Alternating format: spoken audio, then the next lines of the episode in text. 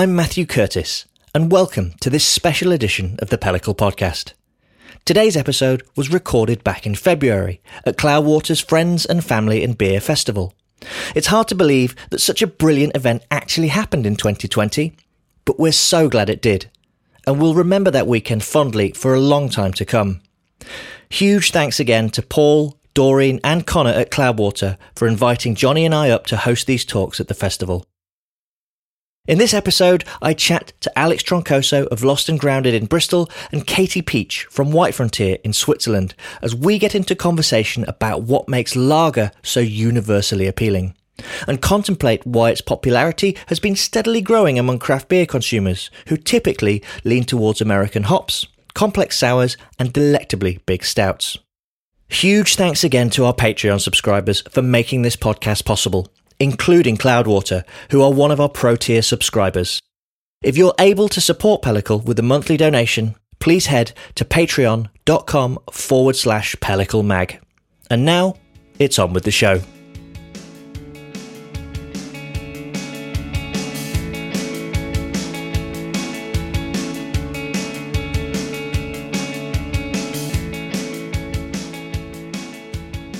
Alex, bit of cool cats for you. Alex, do you want to tell us about this beer that I'm pouring? Cool Cats. Grab the grab the mic and just quickly tell people about this lovely lager. Uh, that on? Yeah. Yep. Uh, so that's so that's all the Cool Cats. So um, there you go. As a brewery, we, we mainly make Keller Pils. So about seventy percent of our production is Keller Pils, but every so often we make this, which is all the Cool Cats, which was a um, a beer that uh, it started out as a bit of a joke and um, it, it's kind of a bit tongue in cheek because like we actually don't make any kind of rock star styles really as a brewery normally. It's all just kind of like really daggy stuff. So um, we decided to make all the cool cats and to be like, oh yeah, we're really cool. And um, so we actually made that. But uh, and all the cats on the label are actually all of our team's cats. So some of our cats that have like passed away, some that are cats that came from Australia with us, and um, all sorts. And our graphic designer just cut them all out and sort of put them on the on the label. so, but this is um, this is beer in its most like simplest form. So yeah, yeah, there's the label there. So um, it's literally just Pilsner malt, and for this one we use 100% Bamberger malt. Um, normally, as a brewery, we use about um, it's a blend of Dingemans and Bamberger, so we use two different Pilsner malts from um, the continent. Uh, but this is just Bamberger malt. And in the brew house, we have a lactic acid propagation plant. So we use that for all the beers that we make. And uh, so it gets a little dose of lactic acid plant in it. And then it's just two old fashioned hops, just Perle Mittelfrüh, and um, some uh, lager yeast and some thyme. And then the ingredients on the label is uh, love. So a bit of love. Oh. Well, cheer, cheers to that. Cheers. Cheers. Cheers, everyone. And thank you it's right at the start of this first session of Friends and Family and Beer, and thank you for taking the time out to come and listen to us talk about lovely lager. My name is Matthew Curtis. I'm a beer writer and uh, one of the co-founders of Pellicle magazine, as it says on my T-shirt. And our little banner is hanging behind you there. Um, uh, we've been invited by Cloudwater to talk about beer styles. We're talking about one beer style every session. This one's about lager. Um, tomorrow, uh, we've got Jonny Hamilton, my co founder, uh, talking about um, hybrid ferments, which is beer and cider and beer and wine hybrids. And then um, uh, that's in the evening session. In the afternoon session, I'm talking to Paul Wood from JW Lees and Doug Odell from the legendary Odell Brewing about uh, the resurgence of bitter and mild, a wonderful thing. So, really happy to be here. Um, and I'm really excited to be joined today by Alex Troncoso from Lost and Grounded and Katie Pietsch from White Frontier in Switzerland. Thank you for joining me, guys. Um, and I've just prepared for this by nipping to Albert Schloss down the road for two pints of Pilsner Urquell and a very large currywurst, which I ate very quickly. Um, so, um, yeah, I, I've gone through my lagering process ahead of this talk on lager. And before I get into the questions, I want to just talk a little bit about lager because lager is is universal. It's um, it's the most widely consumed beer style in the world, and yet. If you think about lager in craft beer, it's been stigmatized. It's labeled with terms like, like fizzy, yellow, and tasteless. Now, however, people within craft beer are turning towards lager and thinking, ah, these are actually delicious. They're looking at classic styles like Pilsner and Helles from areas such as Franconia, Bavaria, Bohemia, um, New Zealand Pilsners. In the US, they're making Pilsners. Uh, Switzerland and Bristol, they're making fantastic lager beers. And I'm curious to dig into why we are turning back to lager and going, oh, yeah, I just want to like drink this delicious beer. Um, so let's find out why lager is so delicious. Katie, um, why do you think there's been this this uh, fondness developed towards lager within the craft beer community? Where do you think that comes from? I would say, well, for me personally, so starting out as a home brewer, you didn't brew lager because you could get it anywhere. Mm. It was it's industrially it's everywhere and it's cheap and it's like you said yellow and fizzy in America. And so then you start jumping into all these other styles like IPAs and trying to master everything else. And when you do all that and kind of max out on all the extremes like IBUs and juice and sour, all the everything extreme, then you come back to something that's completely drinkable. Mm. And now I'm at a point in my career where I want to sit down with something. I don't want to think about the next beer to order. I want to just have the same thing. Mm-hmm. And so for me now, it's more of a process thing, dialing in. Um, you can't hide anything in these beers. It's a very precise brewing process, lagering process, following the fermentation, all of that. And so it's now at festivals and stuff, Ollie's super excited to show his new lager. He wants to show it to everybody. Rich wants to show his Brett co-fermented lager that has like everybody's proud about their lagers because it's it's showcasing something else. And so I think people it's now where people can really show off their technique and their their process and um, yeah, it's crushable. I don't know. Crushable. You, you don't have to think there about are, it. There's like a lot of beers labelled with the word crushable uh, on the tap lists. It's just really interesting to see. Um, uh, and Alex, you've just brought lager to the Uh, festival, yes, right? we just brought lagers. And Katie, have you br- you've brought some lagers? You didn't bring any lagers. Okay, just moving on. but we're going to talk about we're going to talk about those lagers. Uh, Alex, uh, you said earlier, but can you remind us how much of Lost and Grounded's volume, its production volume, is, is lager? Like uh, all probably of your like lager? um, probably like eighty-five percent. Eighty-five percent, and how much of that is Keller Pils? Uh, that's about seventy percent. So seventy percent of what you make is your flagship Yeah, uh, yeah. pilsner. And what kind of beer is Keller Pils? Is it is it is it Bavarian, Franconian? Where does the inspiration Uh, come from? That Yeah, sort of. Uh, yeah, more, more Bavarian. So the story goes, um, actually, um, well, I was actually in Tettnang, and the, the little boat rowing, little hippo rowing the boat across the lake is actually Lake Constance in Germany, where it sort of borders on Switzerland and Austria and everything. And um, the the mountains in the background are actually the hop fields of Tettnang. And then uh, I was at this brewery guest house during the hop harvest, and I was on my own, and there's an Oompa band playing all the stereotypical kind of German stuff. And um, I don't speak German, and they came out and said something, and I just looked at the menu. I was like, "Oh, Kellerpils."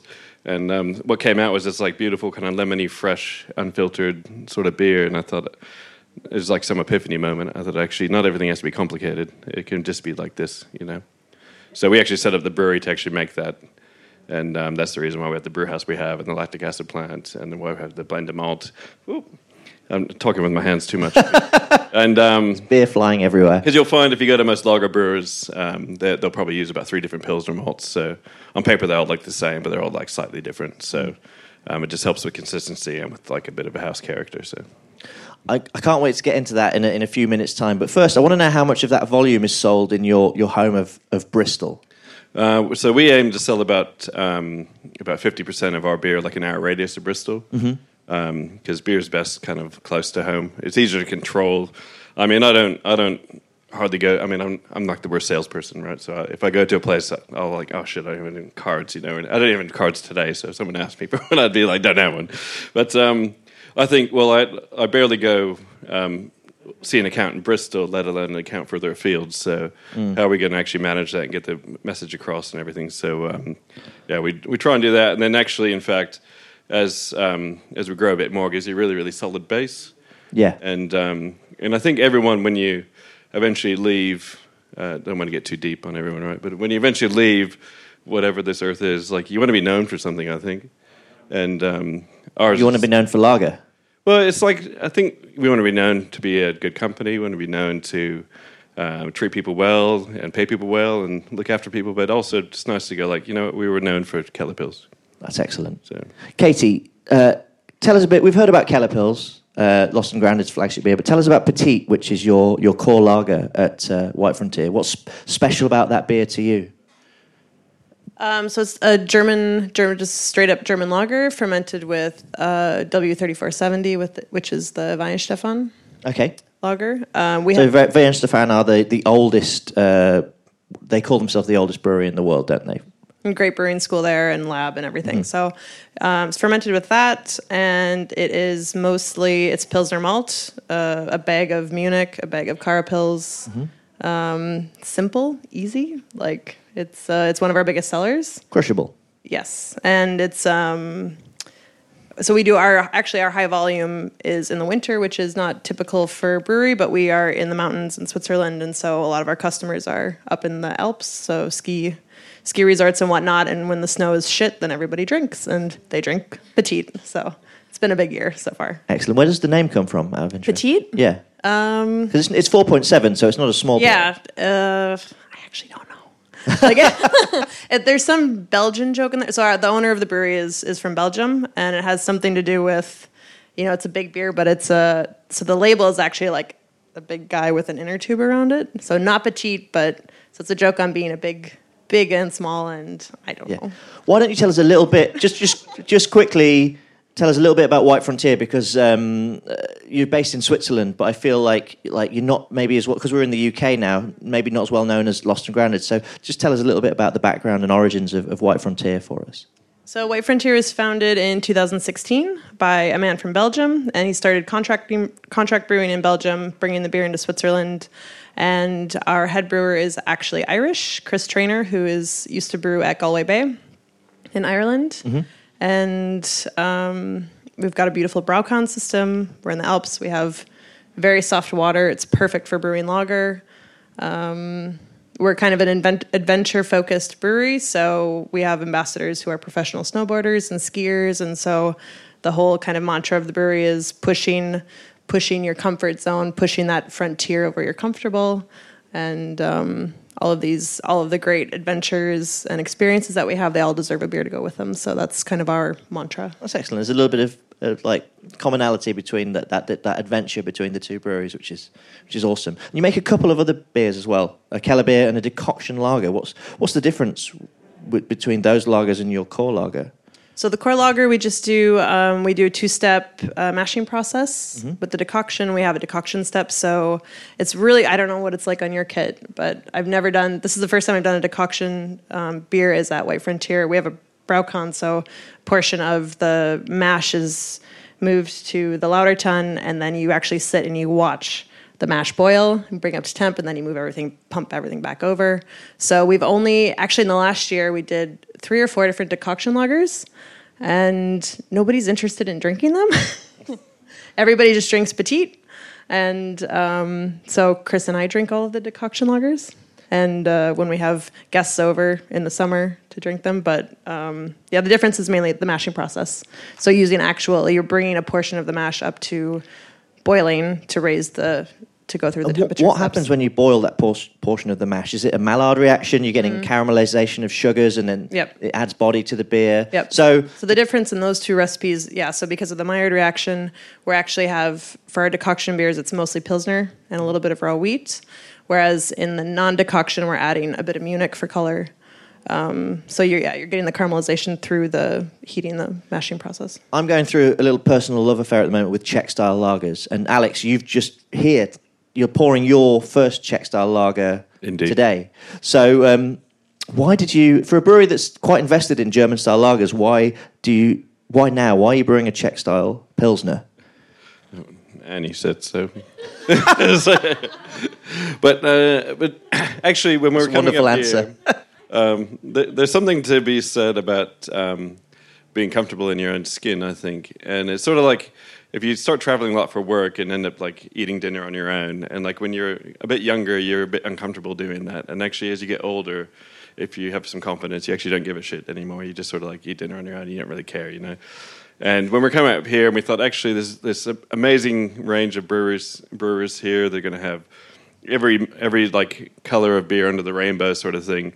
And we thought, well, why don't we actually just do lager? Because let's don't lie to ourselves. Let's don't be something that we're not. Actually, we make 85% lager, so let's just go for it.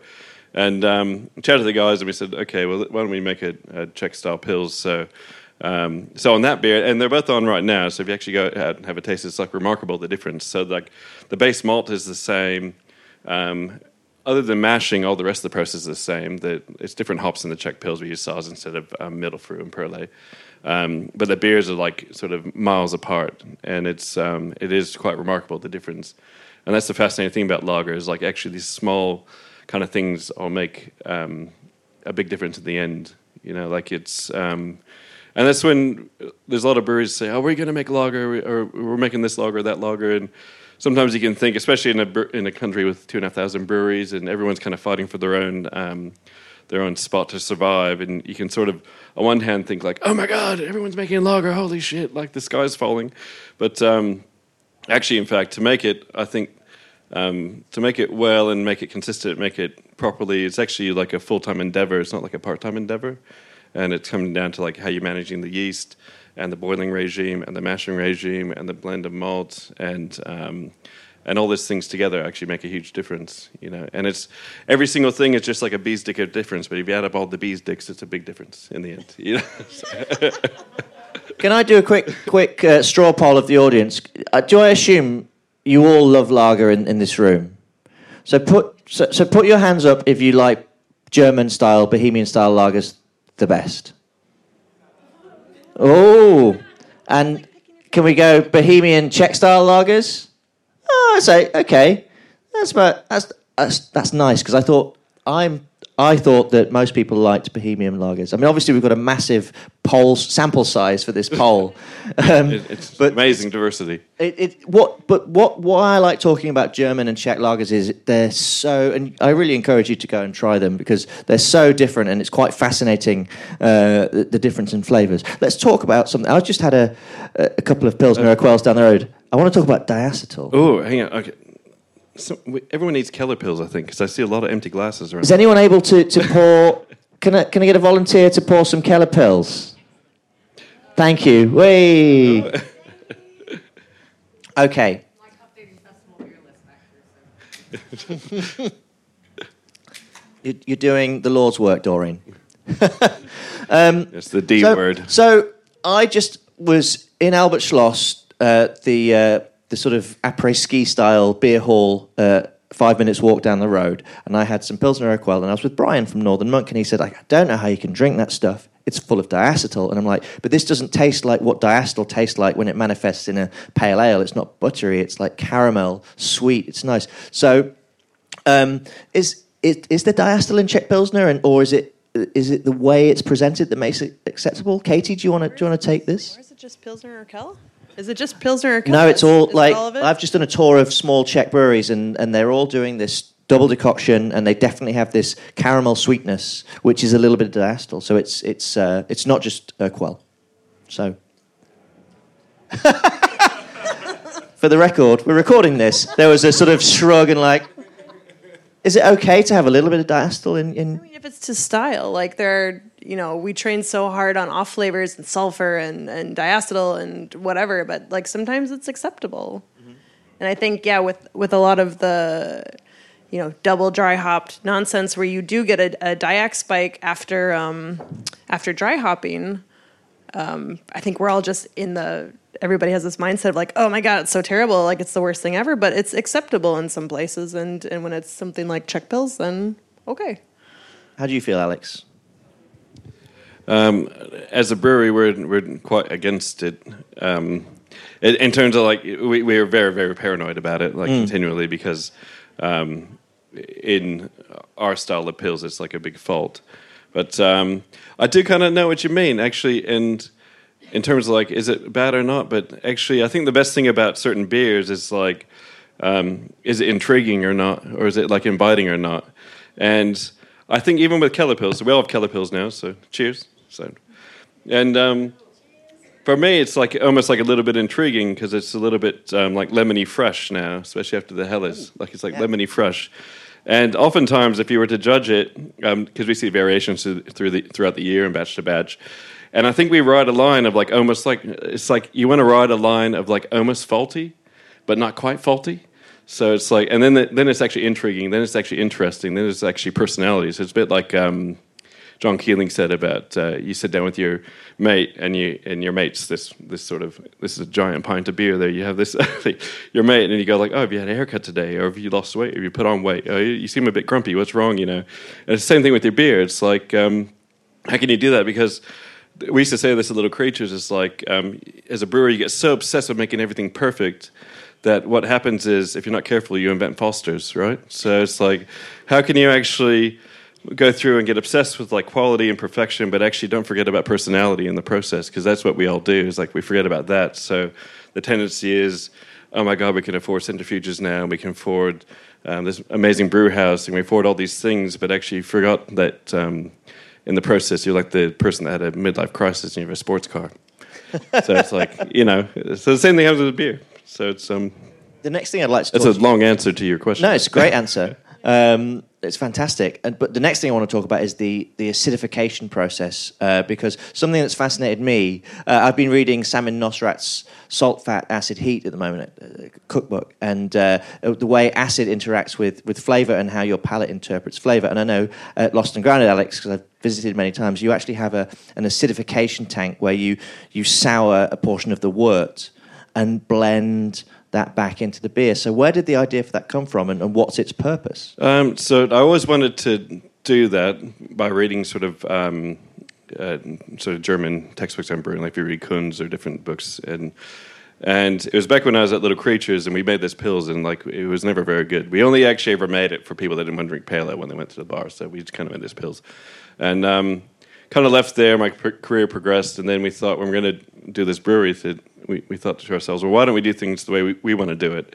Um, and one of those things was lactic acid plant, because I was speaking to different brewmaster friends in Bavaria, and one of them looks like a, um, you know, Charlie and Chocolate Factory. I don't know about the new one, but the old one. Yes. You know, Gustus Gloof? That Yes, kid? yeah. He looks like him, but like 35 years old, with like rosy cheeks and green overalls.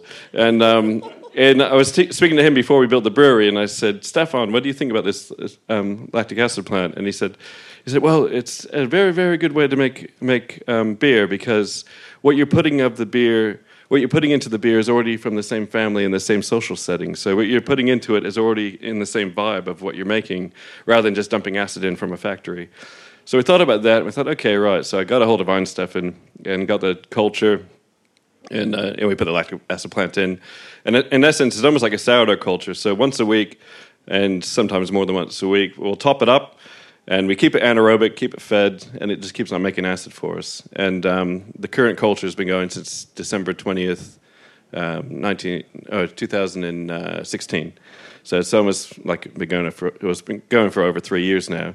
We just keep on doing that, and um, it likes it really warm. We we heat it up to like 52 degrees, and um, just keep it keeps on making acid. But if you taste it out of the tank, it almost tastes like um, mulled cider. So it has this really kind of gentle tart, it's kind of acidity. And a tiny like bit of that goes into the beer, but actually what we're doing is every single beer we make, whether it's our saison or triple or anything, um, all has like this little bit of a, a common DNA through it, you know. And it's because my philosophy, especially for like the brewers, is like making beer is one thing, but actually you need to have attention to detail. You need to worry about more than just like making beer. Like what does what? Because there's a million breweries out there, right? So what is it that makes us special compared to everyone else?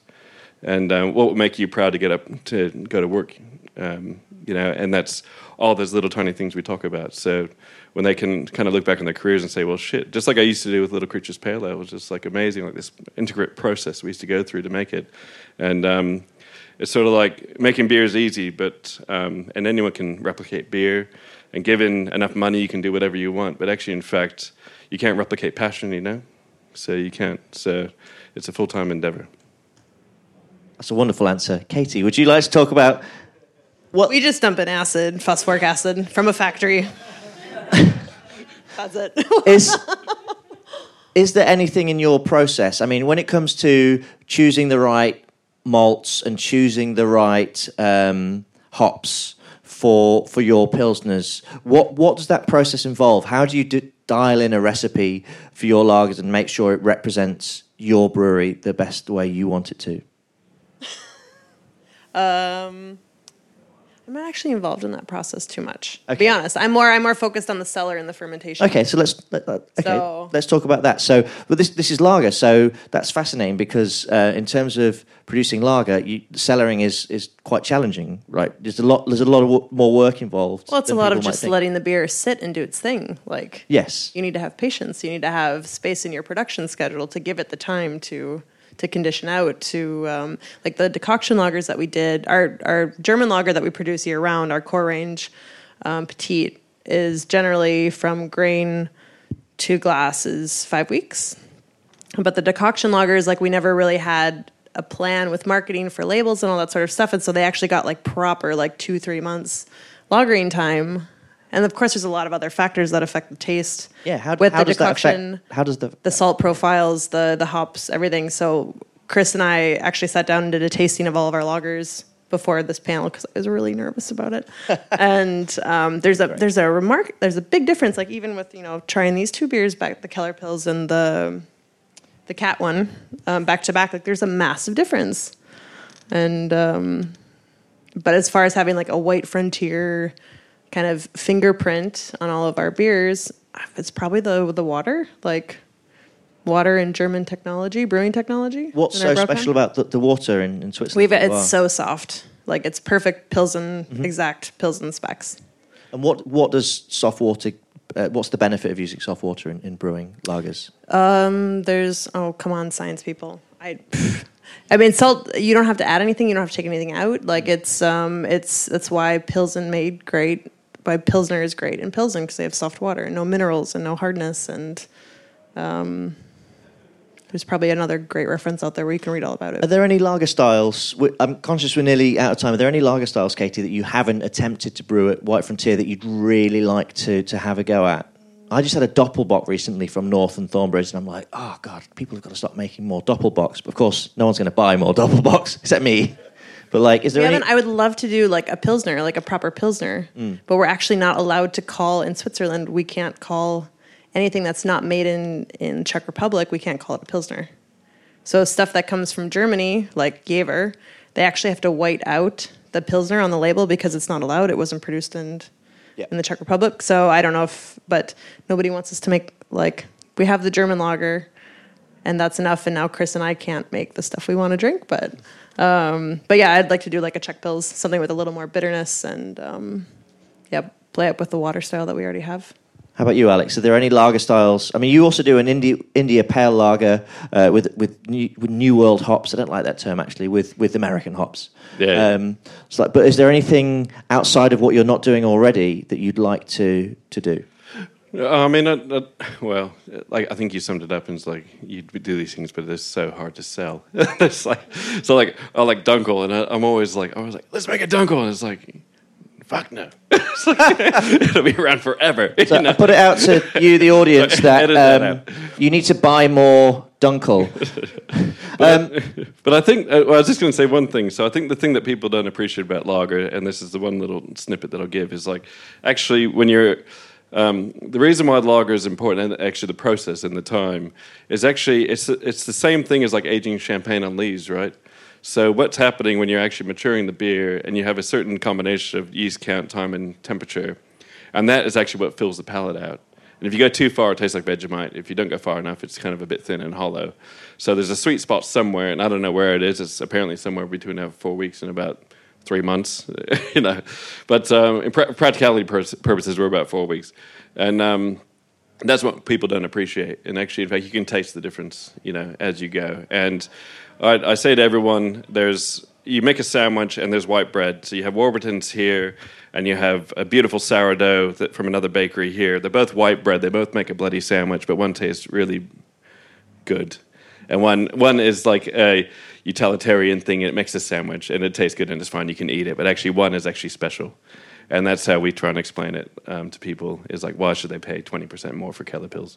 I really want a sandwich now. Yeah. Um, very quickly, before we uh, hand over to the next panel, which is with Ross from Beeronomicon with uh, Salopian, I believe, in a few minutes, we've got time for a quick question. If anyone does have a question for our panelists, anything you'd like to ask them while you've got the opportunity, I will come to you with the microphone.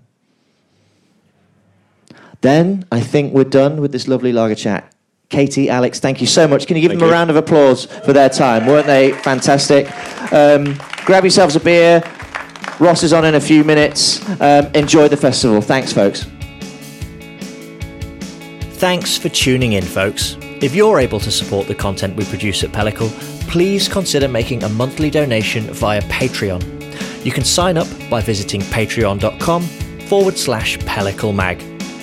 Remember to subscribe, and if you can, please leave us a review in your podcast app of choice, as this will help more people find the show. Until next time, I've been your host, Matthew Curtis, and you've been listening to the Pellicle Podcast.